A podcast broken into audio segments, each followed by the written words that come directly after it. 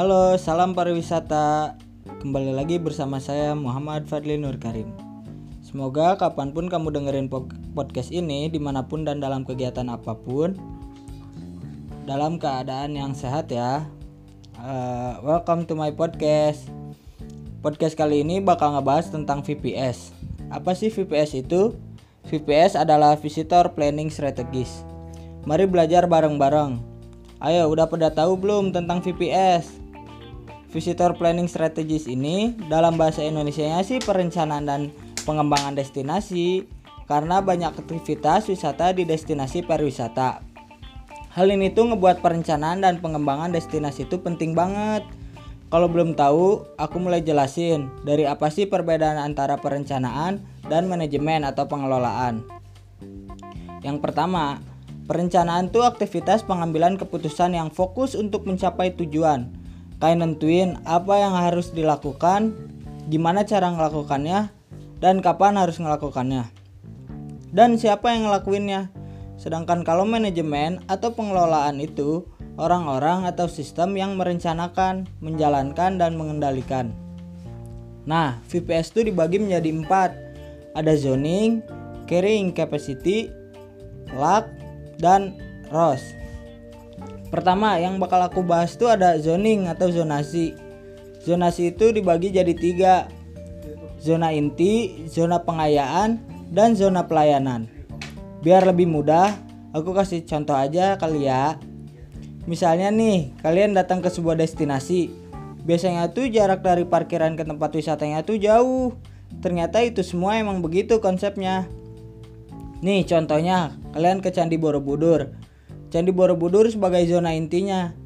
Perjalanan dari parkiran ke Candi Borobudur itu namanya zona pe penyangga dan tempat parkirannya tuh zona pelayanan.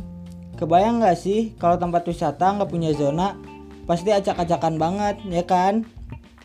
Lanjut ke bagian 2 Carrying capacity Yang artinya tuh daya dukung Konsep ini tuh muncul karena kekhawatiran orang-orang tentang populasi satwa liar yang menghasilkan penggunaan maksimum suatu situs tanpa menimbulkan dampak yang negatif.